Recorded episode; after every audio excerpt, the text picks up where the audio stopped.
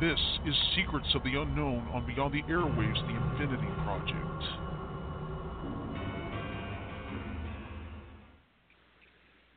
Good evening, everybody. It's Wednesday night, and tonight we on Beyond the Airwaves, the Infinity Project, we are actually going to have Secrets of the Unknown instead of Food Fascinations because I was able to get a very special guest in tonight.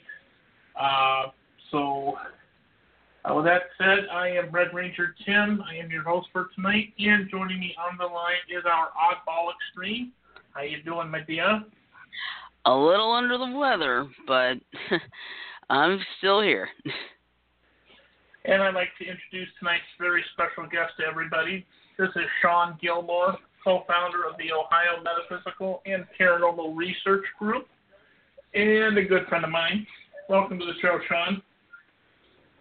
Uh, thank you so much for having me. And tonight we are going to be discussing the old Licking County Jail in Newark, Ohio.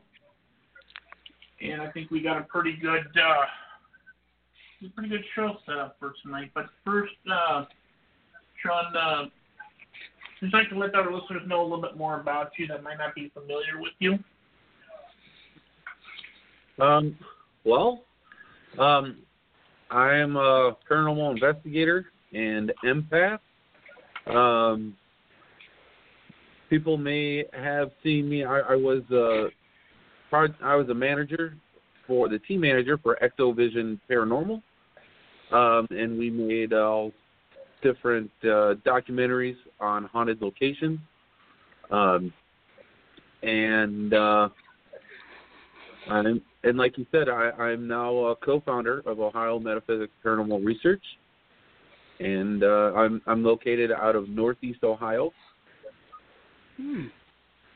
I, I've been investigating here now uh, for wow for quite some time now. I I don't really count the years. It's hard to. They all blend together. Um, I think. When you're enjoying doing it, that's that that's the fun part.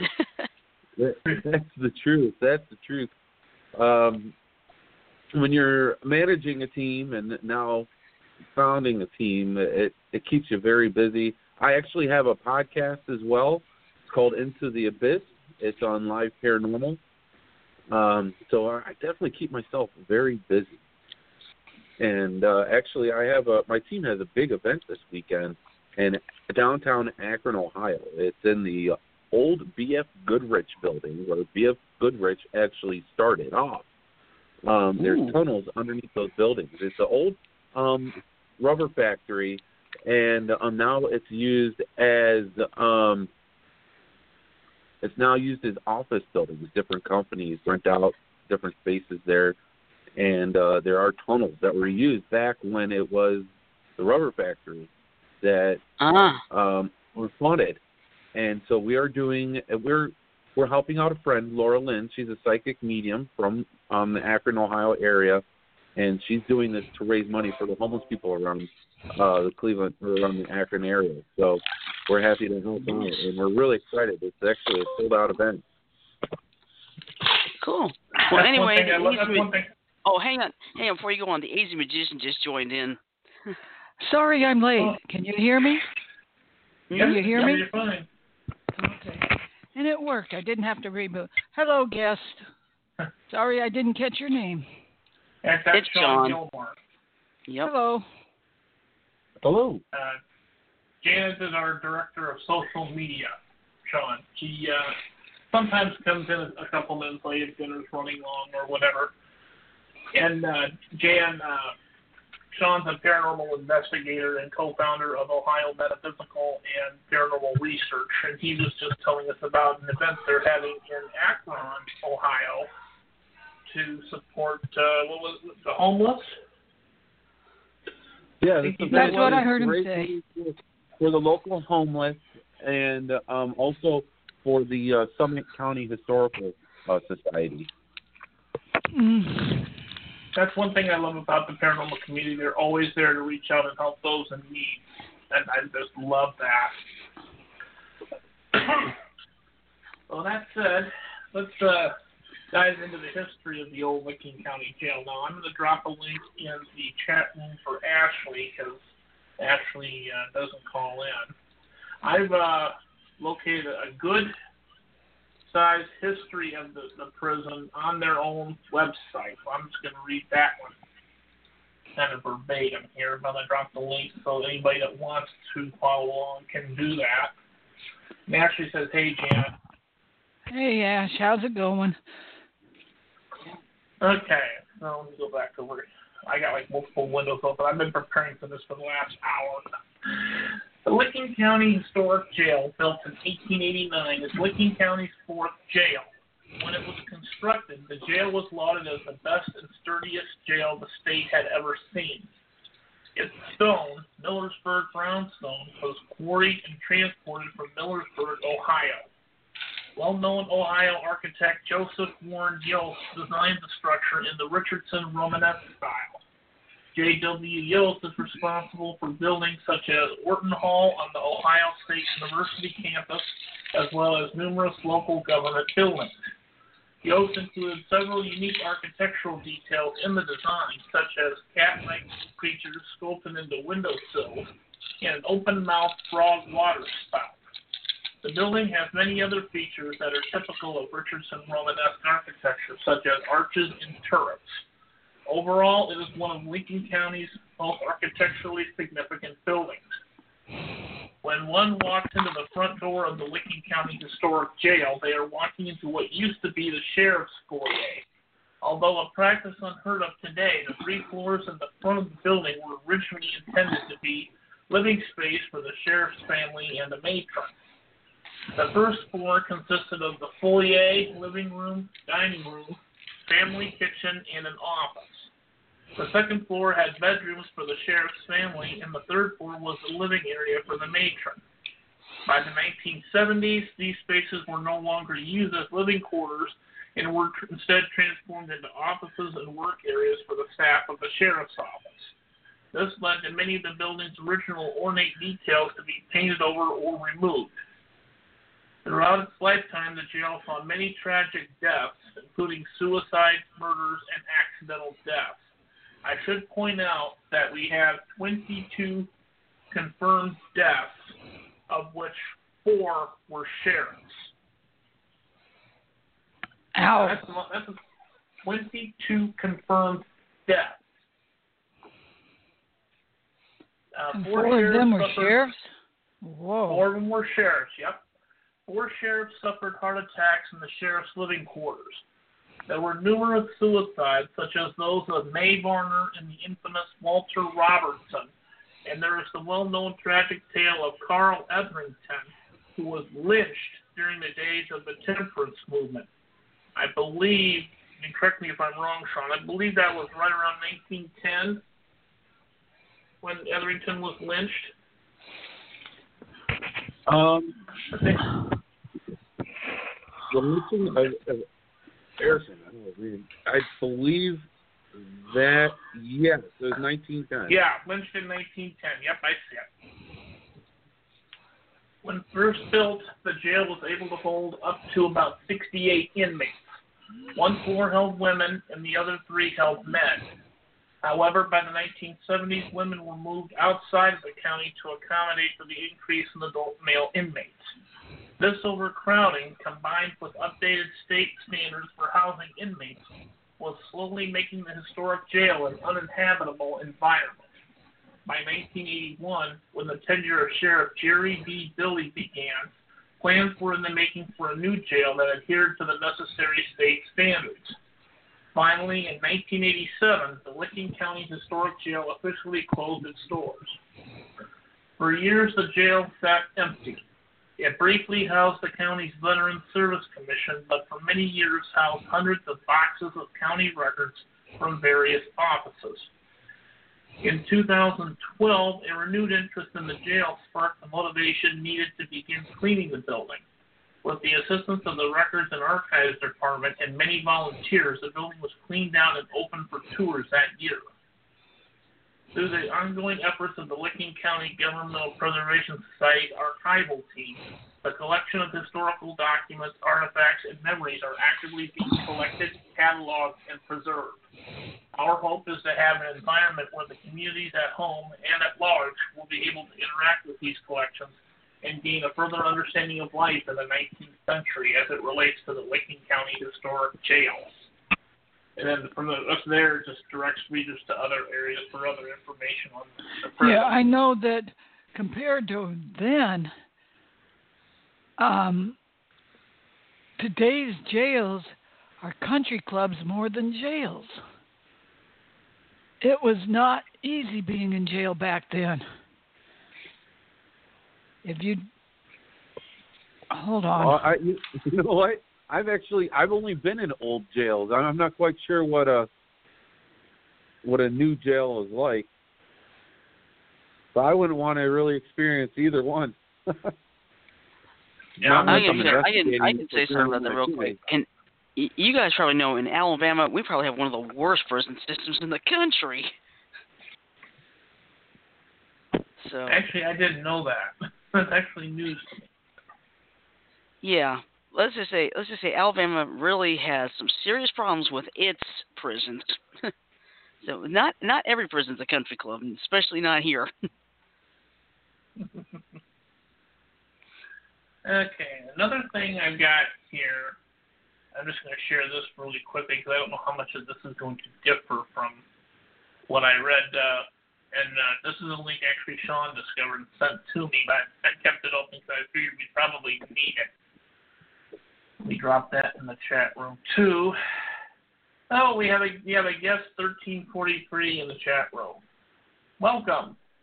And that's that's uh, the wiki page at the Licking County Library that offers a little bit more information. So some of this is going to sound like I just stuff I just said. Uh, the old jail on South Third Street is believed to be the fourth jail in Newark. It was built in 1889 after the previous one was condemned in 1887. Several inmates died while in jail, including Sam Bucklew in 1907, Louis Trunnell in 1916. I apologize Albert- for that. Oh, welcome back, Dan. Albert Miller in 1932, Walter B. Robertson in 1935, Charles Hill in 1949, and James H. Shaner in 1955. And I'm probably butchering some of these last names, but anyway, Robertson died by hanging, and the others were all from intoxication. Three Licking County sheriffs died of heart attacks while in, the, in residence at the jail.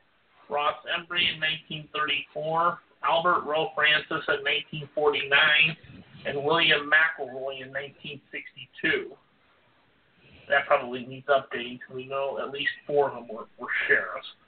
But the most well-known occurrence at the jail was the lynching of the 17-year-old liquor agent Carl Etherington on July 8, 1910. The federal government and the state of Ohio issued a set of standards for jails in 1978, and this jail failed every one. Therefore, in May of 1978, Sheriff Max Marson recommended the county commissioners that the jail be closed. Instead, Judge Neil Laughlin issued a court order to Sheriff Marson and the commissioners requiring them to improve jail conditions and comply with the standards. Commissioners considered selling the jail because of the prohibitive costs of repair and maintenance. One temporary solution was to send inmates to facilities in other counties and pay for their room and board. The last use of the jail for incarceration was in 1987. After that, it was used as office space for the Veterans Administration, Licking County Litter Prevention, and County Record Storage. By, nine, er, by 2010, county commissioners were proposing to convert the jail into a tourist attraction. They invited several paranormal investigation groups to spend the night, and they all came out with evidence of hauntings. The Licking County Government Preservation Society was formed in 2013 with its first goal to preserve the jail and restore the administrative and living quarters to their original condition by fundraising and building community involvement and interest. Whew. That That's in the it would be kind of interesting to tour it. Well, you know, it, it is. And uh, when I was there with Mike Ricksecker, um, Terry Long, the the woman who who runs the investigations there, I she's just she's just an incredible person, and she gave us the most incredible tour. Actually, Mike Ricksecker, um, the video that he made on our investigation, he based it on her tours because of just how amazing those tours were. Um, so it's definitely worth it just to go for the flashlight tours. Chances are you will probably have some sort of experience while you're there. Um, while we got the tour, I mean, our tour took forever. It was probably the longest tour I've had of a haunted location, and it definitely wasn't the largest location I've been to, but it definitely was probably the longest tour. And a lot of it was because we were all having different experiences during the tour. That place is one of the most active locations I've been to. Uh, And were the inmates that were housed there? Um, was it for different crimes, or were they like murderers or robber, ba- robbers, or just a mixture? it was really a mixture. Um, they had some people there, like the the cells that were that are in the basement. They were used kind of like as a drunk tank holding cells, and then they also had murderers and rapists there, and um, they actually um, had one woman. Um, her name is uh, was Laura Bell Devlin. She actually chopped up her husband and buried his body in chopped up pieces in his, in her backyard, and she Ew. was there. Yeah, Damn.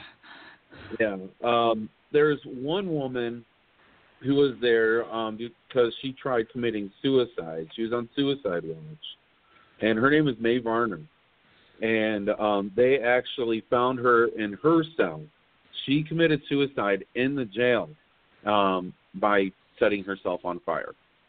How she was able to do that while she was being held in a cell, I don't know. But you know, I, I actually believe that I've experienced her two out of the three times I've been there.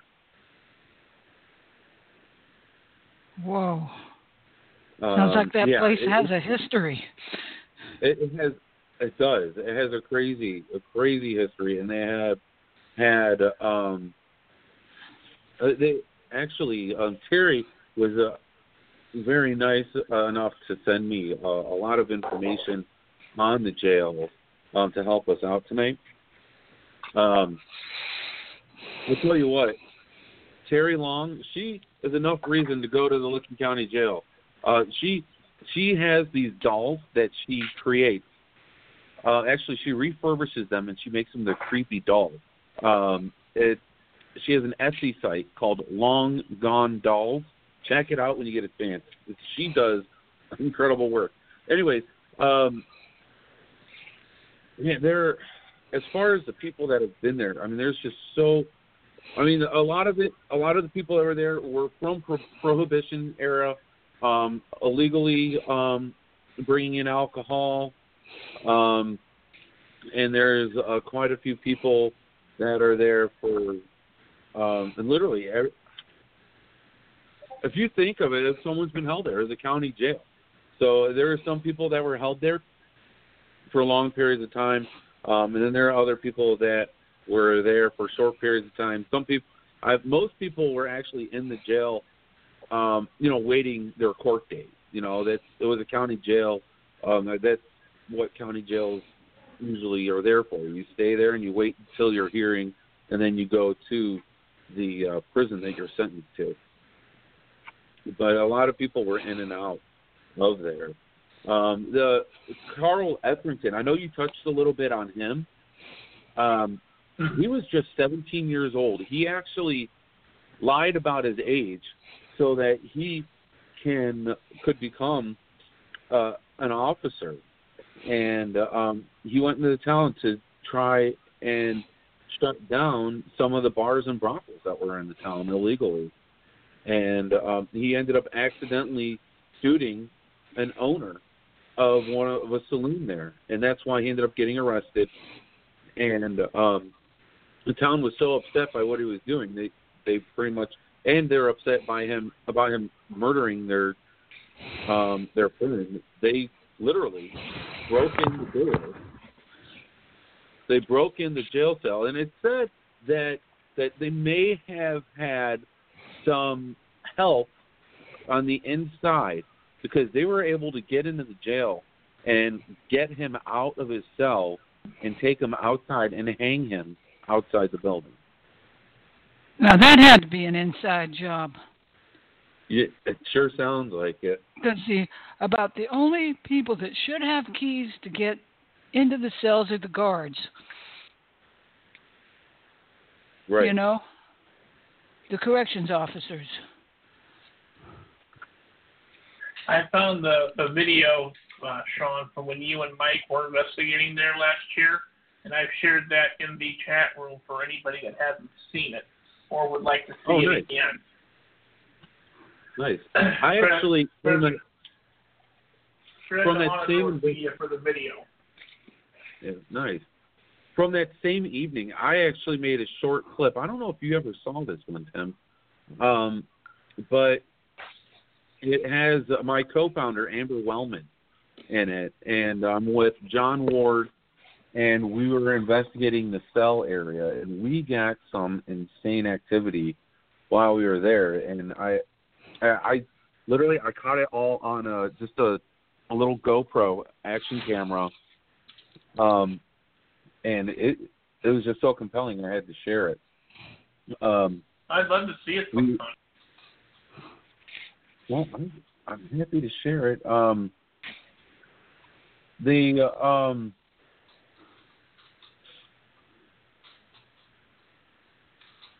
well, it, it started out with us being in um, Mae Varner's cell.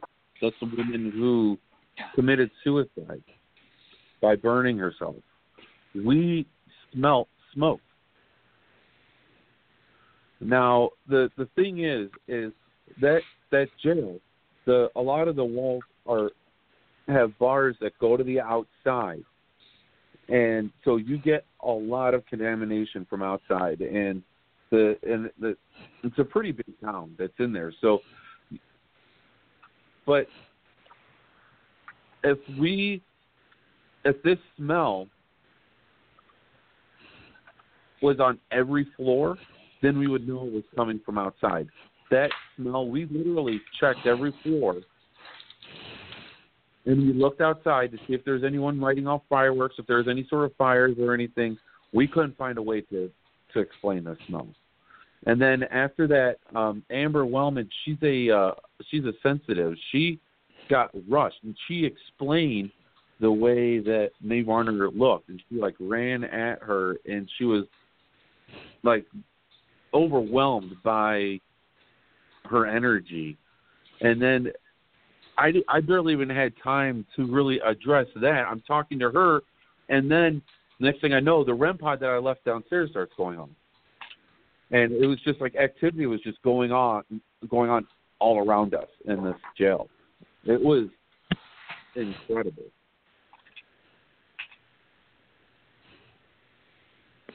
Whoa. That And those that those that may not know what a REM pod is, it's, it's one of those devices with light lights on it, and you you put it down and you try to encourage the spirits to walk up to it and interact with it, and when they get close enough, it lights up the lights on top. Whoa, okay. Thank you for that enlightenment.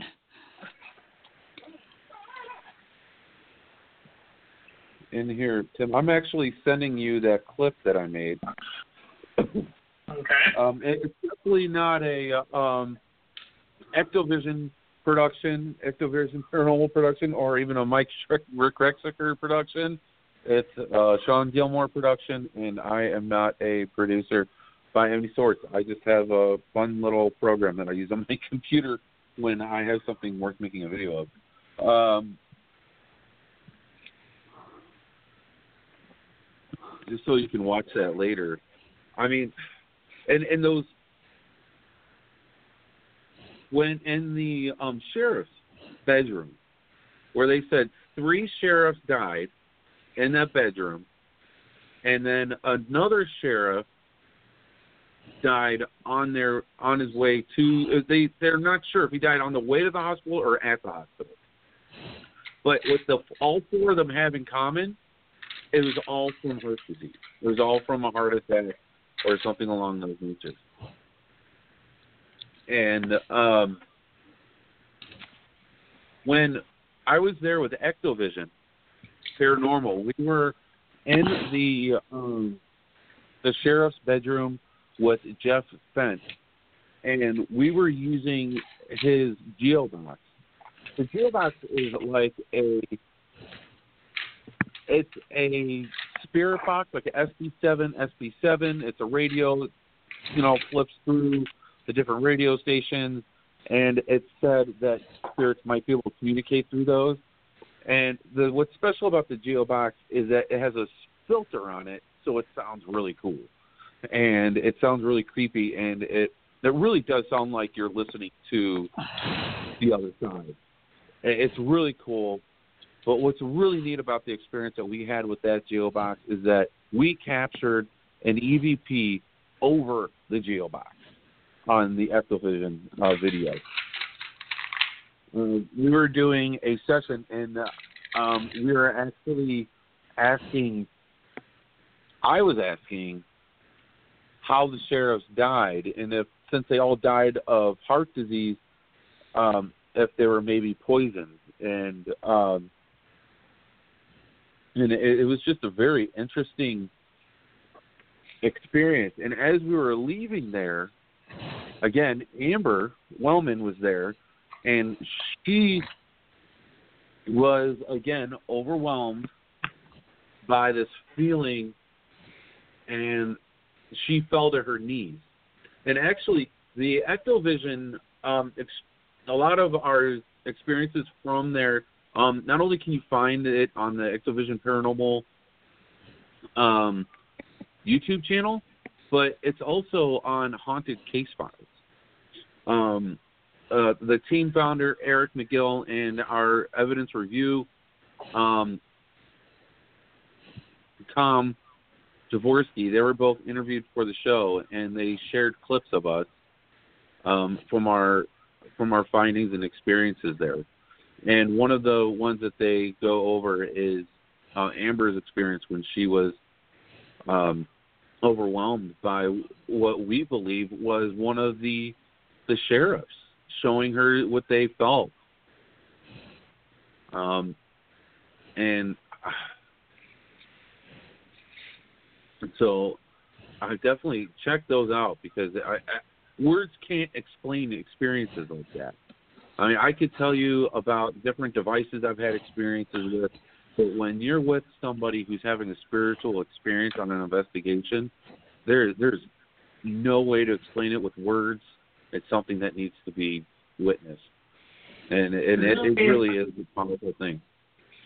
Is it okay if I would share that link you sent me out with everybody? Sure, why not? And then I also found the EVP's video from from there. I'll share that out also, in case anybody would like to check them out later. Awesome, thank you.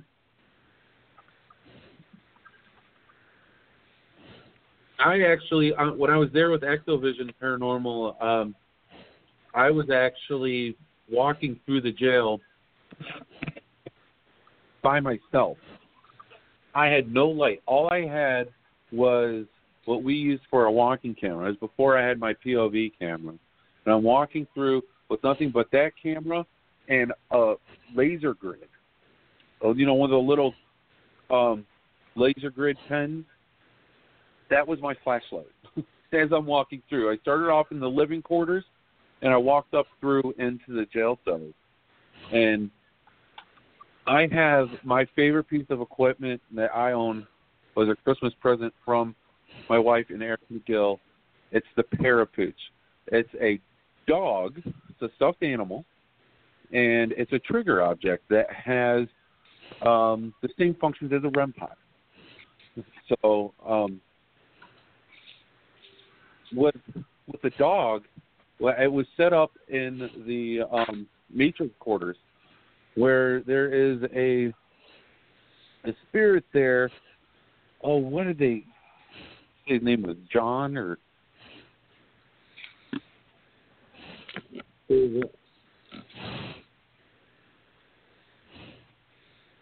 David. I knew it was a regular name. It was David. And um, in this room where David, there's actually a photograph of a shadow person in front of the window there, and they keep it posted there at the jail still to this day. Um, and the parapooch was not far from where that photo was captured. And as I was walking past the the stuffed dog, the parapooch, it starts to go off just as I put my hand on the doorknob. And it was like it was messing with me. I actually asked if it was messing with me um, as I was kind of doing that walkthrough. Um, that was that is probably one of my favorite experiences actually with the parapooch was there. Um, yeah, my two favorite experiences are probably there in the Monroe House in Indiana. But um, it's just like each time I put my hand in the doorknob, the, the dog would and it was like I, it, it was interacting intelligently, but only in a way, kind of like jokingly with me. And so then I continue on after that, and I walk into the fourth floor um, cell block and I'm walking through there, and I could just tell something is watching me. I felt it. It was right there, right beside me. My knees were getting weak. They're getting wobbly. I and then I started hearing things all around me, and a lot of the noises. It was like shuffling, and then there was noises I really couldn't explain to you still to this day that weren't captured on the recorder. And I actually ended up getting spooked when I was there, and I I I tried to walk through the entire jail. I was just so spooked I had to get out of there because something was messing with me, and it. But I I actually I think I walked through part of it, and I just walked through and poked my head in each doorway of each of the rest of the floors and said hello, and then I walked out, and everyone was kind of like having a good time because I got kind of spooked on an investigation. But um, tell you what, each time I go there, I have done two full investigations of that jail, and I have helped with flashlight tours there. And each time I have been there, I have had a very powerful experience. Um, again, when I was there with Mike Stecker, um, we had more great interaction with the um, with the parapooch. Um, and actually, a friend of ours brought hers too, and it was it was uh, you got to check that out because that interaction was was just phenomenal. I don't blame and, you for getting spooked. I really don't blame you. If I was in that same situation, I don't know how I would have reacted. I think I would have dropped a litter of kittens. You know, I always tell people if a paranormal investigator says that they don't ever get scared, they're lying. They lie. They're lying. Mm-hmm. They, right? They, and and I, I don't know. I don't want this to sound like an excuse, but with being an empath, I feel everything that's around me, and that just heightens the experience for me. So even if nothing is going on around us, I'm feeling what's going on, and I can. And sometimes that that affects me. And actually, in one of our videos, um, I was with Amber Wellman and um, a friend of ours, Marcus Hogg, we were at the RCI Randolph County Infirmary. Just real quick, um, we were I, Amber and I were both all right, high alert. We could tell. I was just in a room where I was kind of like surrounded by cobwebs. I'm trying to tell this quickly because I want to stay on Licking County Jail, but I have to tell the story because it's hilarious.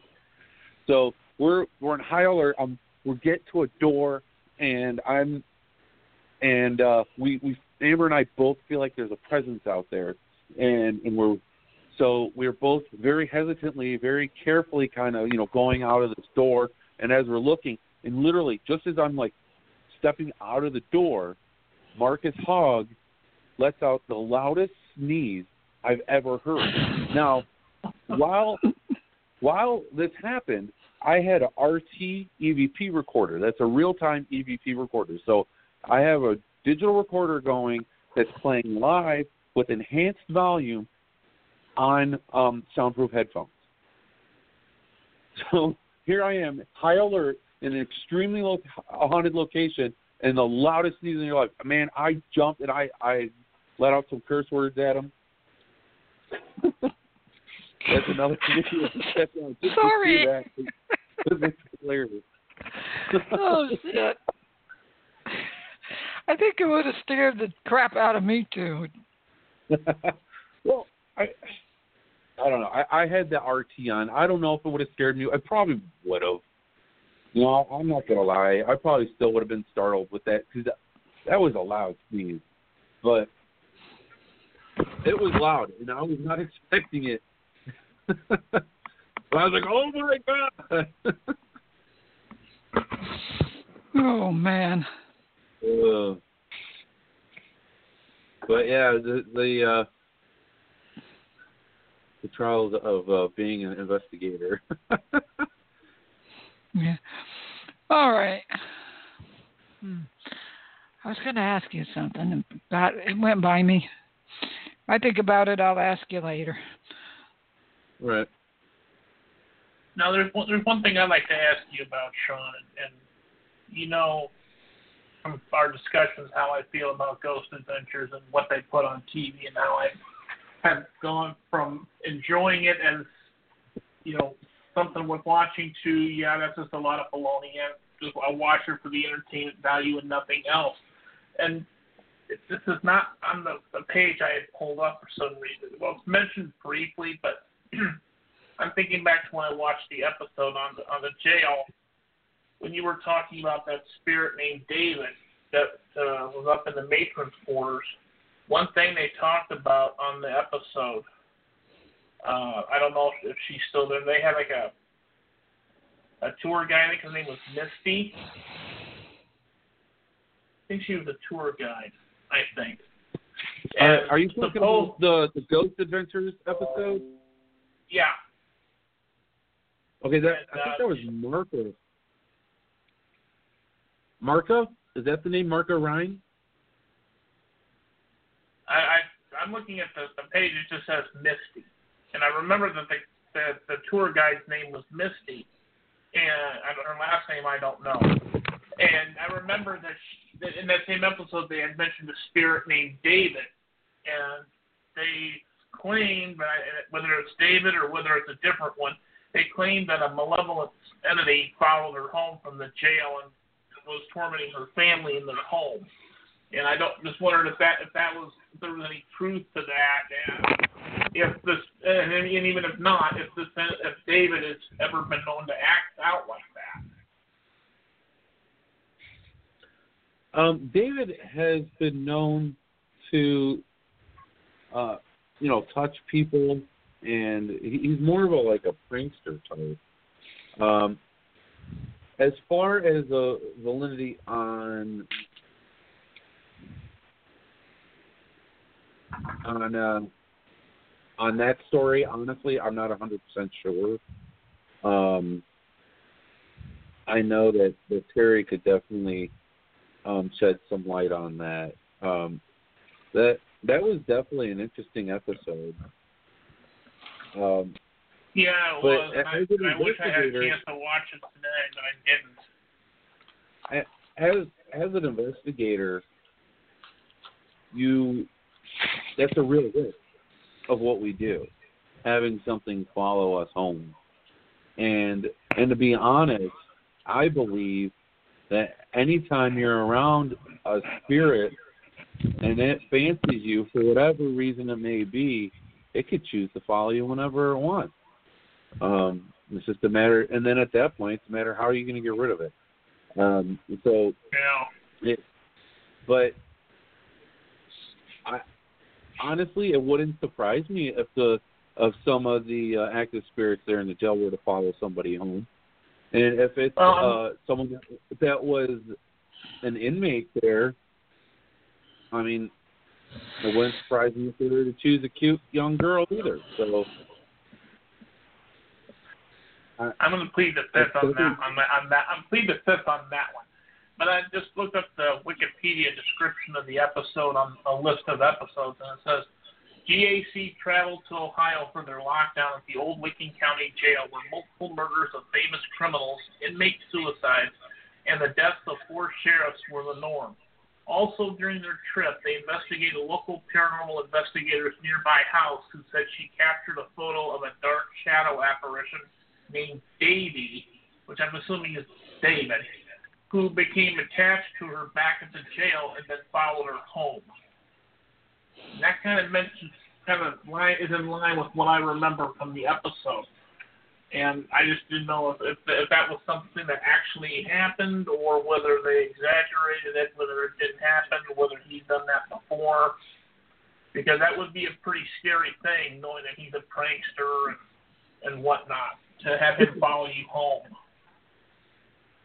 No, definitely, and I mean, I've I've had things follow me home from investigations. It, like I said, it's it's a very real possibility. Um, if you, it's been a while since I've seen that episode, but they actually went to her house, and then uh Zak went and uh, did his Zak thing in her house. It was like demanding it to leave and and everything, and. uh so I mean I don't know. I don't know if he helped her. I don't know the full validity of that story, but it's entirely possible. When I mean, anytime you're around something like that, it, it can follow you home, and, and and that type of surrounding, being in a jail, you know, any woman, you know, that's I mean, who I it makes sense to me, but I'm not. I I can't validate that story. Yeah, that yeah, you'd be the only only uh-huh. person I know that I know personally who could potentially. I mean, I don't know Terry personally, so I can't ask her myself or or you know what have you. But I I'm sure the only one I know who could possibly even have any idea whether that was true or not. I figured I'd probably ask. Because a lot of the rest of what they found, according to this page, is just generic stuff and really isn't worth mentioning a whole lot except for they got spirit box voice that said, "Hey, Misty," in an EVP that said, "Kingdom Come," whatever that might be. And then, other than the deep man's voice that was disembodied and X camera battery going dreams, generic stuff that they found, that David or Davy was, I think, the real highlight of that episode. I'm looking through some of the stuff that Terry sent us, and that she did. It does I forgot where, but it does mention that Ghost Adventures had been out there to investigate. Yes. Um, and and you know, on that episode, I believe that they got a thermal hit in that episode. It, it looked, I think it was like a hand on a cell door. If if that is a legitimate, that is incredible evidence. That's the thing that's always stuck out in my mind with that uh their ep- that episode on that jail.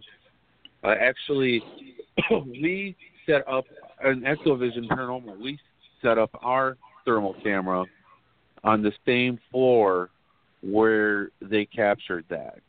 Uh, we didn't capture anything, but um, we we were hoping to.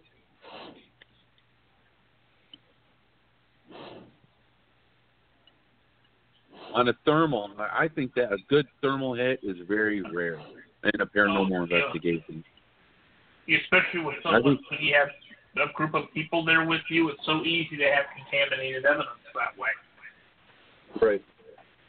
like if you have a bunch of people sitting together and you see a, a bright blue in the middle, of red and orange and yellow, like okay, something's going on here.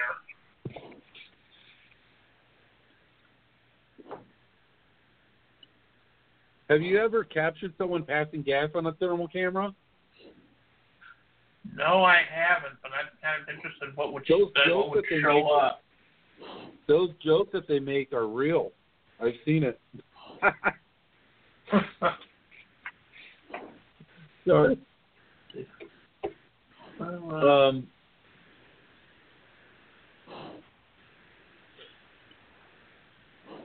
Yeah, there was there was one of these other on this other jail history thing that Terry said I wanted to comment on, but I guess oh here it the story of Joanne Thomas. The the the love slang.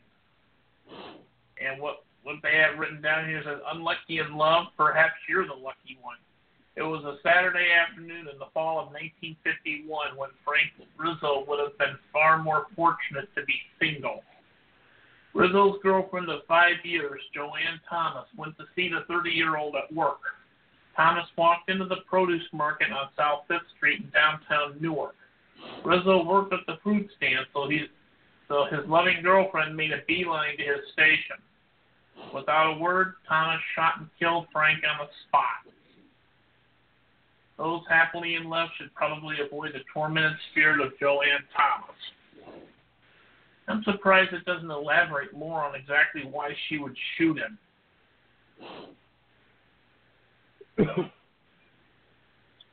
you know what? That story.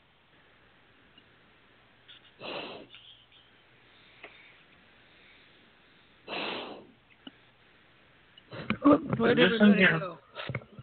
Yeah, I see that. Yeah. But You'd think it'd be Rizzo's spirit would be the tormented one because he was just shot presumably point blank or within close range by his girlfriend. Mm-hmm. But according to this, it says, it says the tormented spirit of Joanne Thomas. which is the girlfriend, right? Right. Yeah. So that could imply that instead of her shooting hi- her, he shot her instead of the other way around. By making sense. Here's a, here's another another one that that uh, you guys might find kind of interesting. It's the story of George Burton entitled "Milkshake Murder."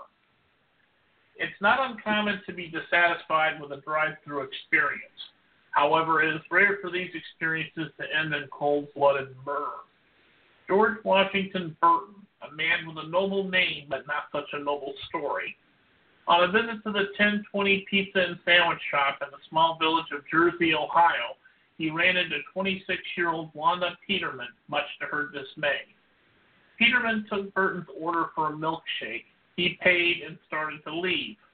Everything seemed to be mind numbingly normal, but Burton realized that his milkshake had not been filled to the line. He was one very dissatisfied customer. Burton informed Peterman that she had cheated him on his milkshake and he'd be back with his gun. Unfortunately for Peterman, this wasn't an idle threat. When Burton returned, she was standing outside the pizza shop. He raised his shotgun and fired, killing Peterman with a single shot to the chest. If you run into George Burton, don't cheat him on his milkshake. He takes his dairy very seriously. Damn, over a milkshake? Yeah, You know, people when that guy obviously had other things going on in his life other than a milkshake, right? But that's what set him off. And that guy is obviously very, a very mentally ill gentleman, and uh, it just shows. I mean, how precious life is. Something crazy like that can happen still today. I know. I my mom is a big fan of ID on Discovery ID. There's a lot of cases like that on those shows, which something Mhm. sim- like that happens over something idiotically simple. You know. So Yeah. I know where you're coming from on that, and you're right. Life is precious. Well, I don't know if you want to try to convince Walter Robertson of that. His story is called Proposal Day Murderer. It says Walter Benjamin Robertson asked his longtime girlfriend Della Croninger to marry him. Croninger must have been quite besotted with Robertson because she did not delay in answering yes, a decision she would soon regret. How soon? How about later that same day? Robertson brutally murdered his fiancee. He confessed to the murder on the grounds of insanity. He was extensively interviewed by the county physicians and found to be quite sane and more than able to stand trial for the vicious murder of Della Croninger. Rather than revealing his motive, he took his secret to the grave when he hanged himself in his cell at the old jail. If this shady character is still lurking around the cell block, perhaps she'll be the one to unveil his hidden secrets. hmm There's there's multiple suicides that happen in that jail, and and I think that that's common in a lot of jails. People just choose to take the easy way out rather than just serve their time, especially those that eventually will be let out. Excuse me, or could be. Well, yeah, and plus all you have to do is sit there with your thoughts.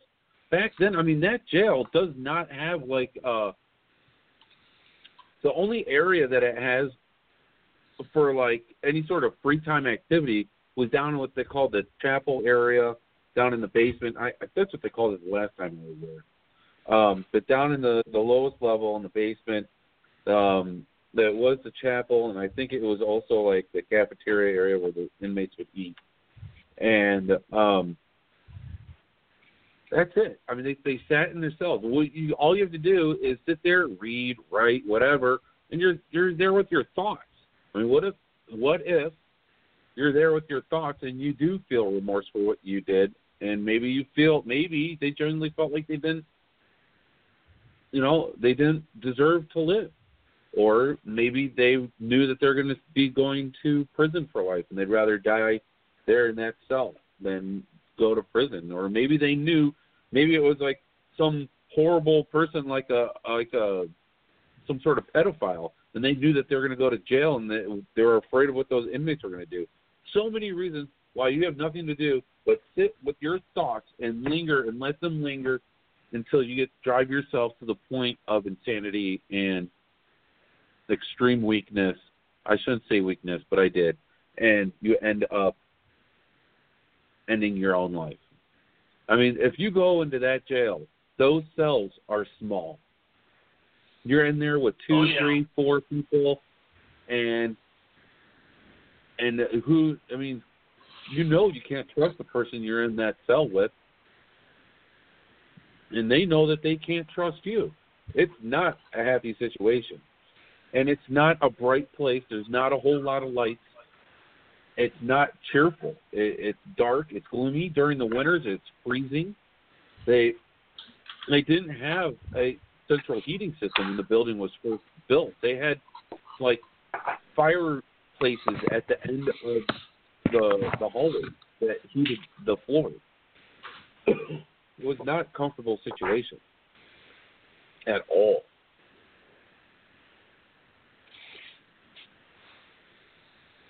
And I think I got one more one more uh, story here I want to share from this this list that Terry sent, and that's the story of George Perkogan, entitled "Murder in the House of Ill Repute." When a man goes looking for love in all the wrong places, sometimes he ends up dead. In the town of Newark, Ohio, at the turn of the 20th century, brothels were commonplace. On April 21st, 1909, George Perkogan came knocking on the door at 28 East Street looking for a little entertainment of the feminine persuasion. Perkogan was invited into the brothel and joined in conversation for a little under an hour. When he was asked to leave so the girls could get some sleep, he didn't take so kindly to his escort. Matt Hurley was a current boarder who walked Perkogan to the door to bid him farewell. Perkogan drew his handgun and shot Hurley in the side. Matt Hurley died shortly after. Watch out for the man looking for a little love. Whoa. Sounds like he was a little. I don't know how to describe it. I would say he was looking for love in all the wrong places. Definitely. There you are. Yeah. But all these stories might might might seem like nothing to to some of you that are listening, but these were all, according to what I'm looking at, they're all deadly and infamous inmates that were housed in the old Licking County Jail at one point or other. Every single, and I, I there are quite a few here I haven't read, and there's really no time for me to do so, or I would. Maybe we Oh, could do a second no- section on this.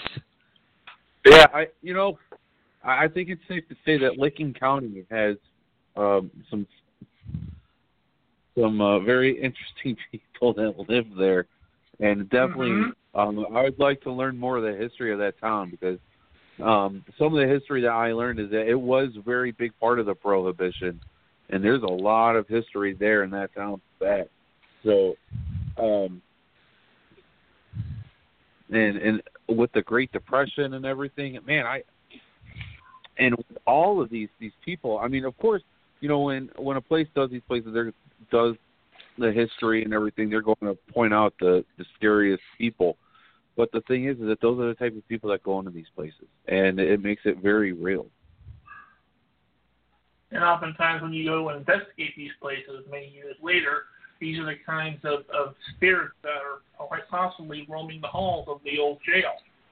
So it helps Right. to know what these people did, what they were incarcerated for, so that you know if you encounter their spirit exactly what you're dealing with. hmm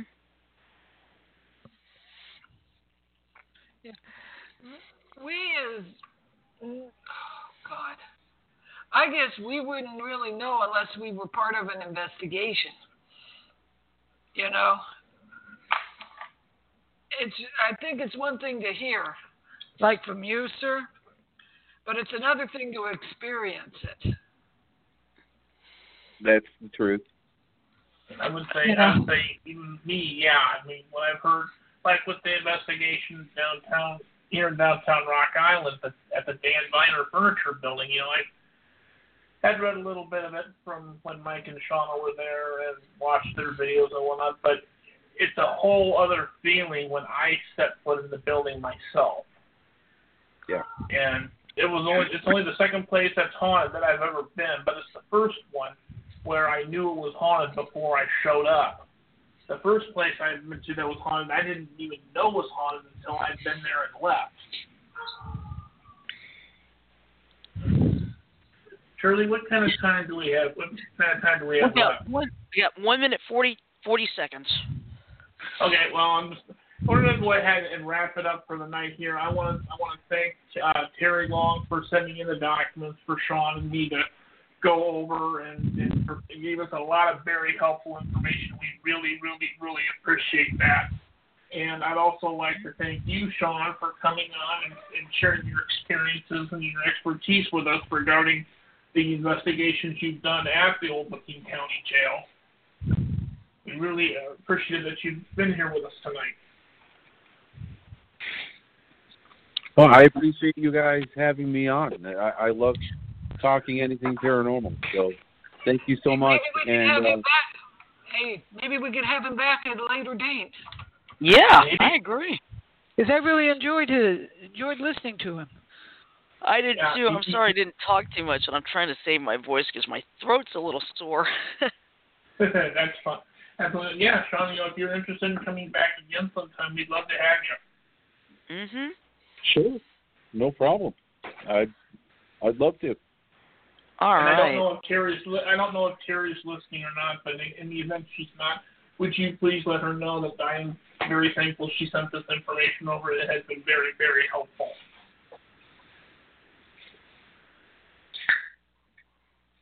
Uh, Yes, Terry is incredible. Thank you, Terry.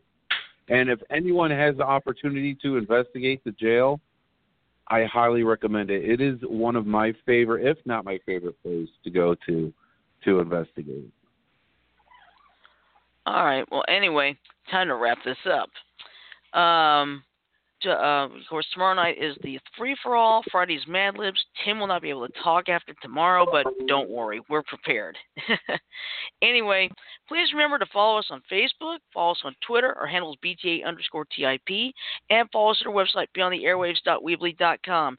If you ever miss an episode, there are three ways to catch up. First, there's the Stitcher.com app available on iTunes, Google Play, and the Amazon Kindle store. Second, you can listen to or download full episodes of the show from blogtalkradio.com. And finally, you can find us on iTunes. Just do a search on the podcast for Beyond the Airwaves, and you'll find many of our episodes there. So, with that in mind, I'm going to say love, peace, and chicken grease. Everybody have a great night. Sleep well, stay safe, and we'll see you tomorrow for the Thursday free for all.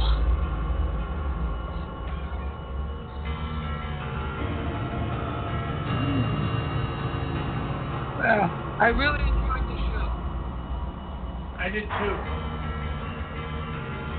And you are welcome back anytime, sir. Mm-hmm. Well, thank you.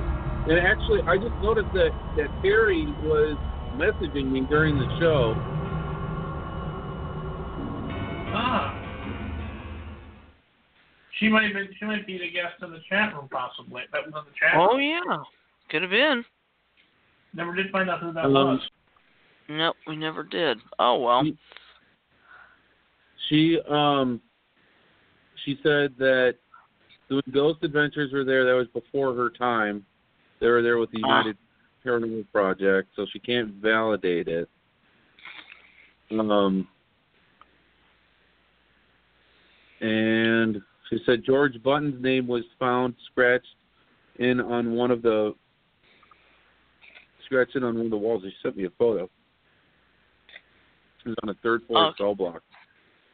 All right. Well, guess what? We're going to have to end it soon because we've been cut off before. Okay. Yana, everybody, and have a nice rest of the week. yeah. Yeah, Yeah. you all right. Yeah. We'll save all this. We'll save our usual ending for tomorrow. Night. All right. Good night, everybody. Okay.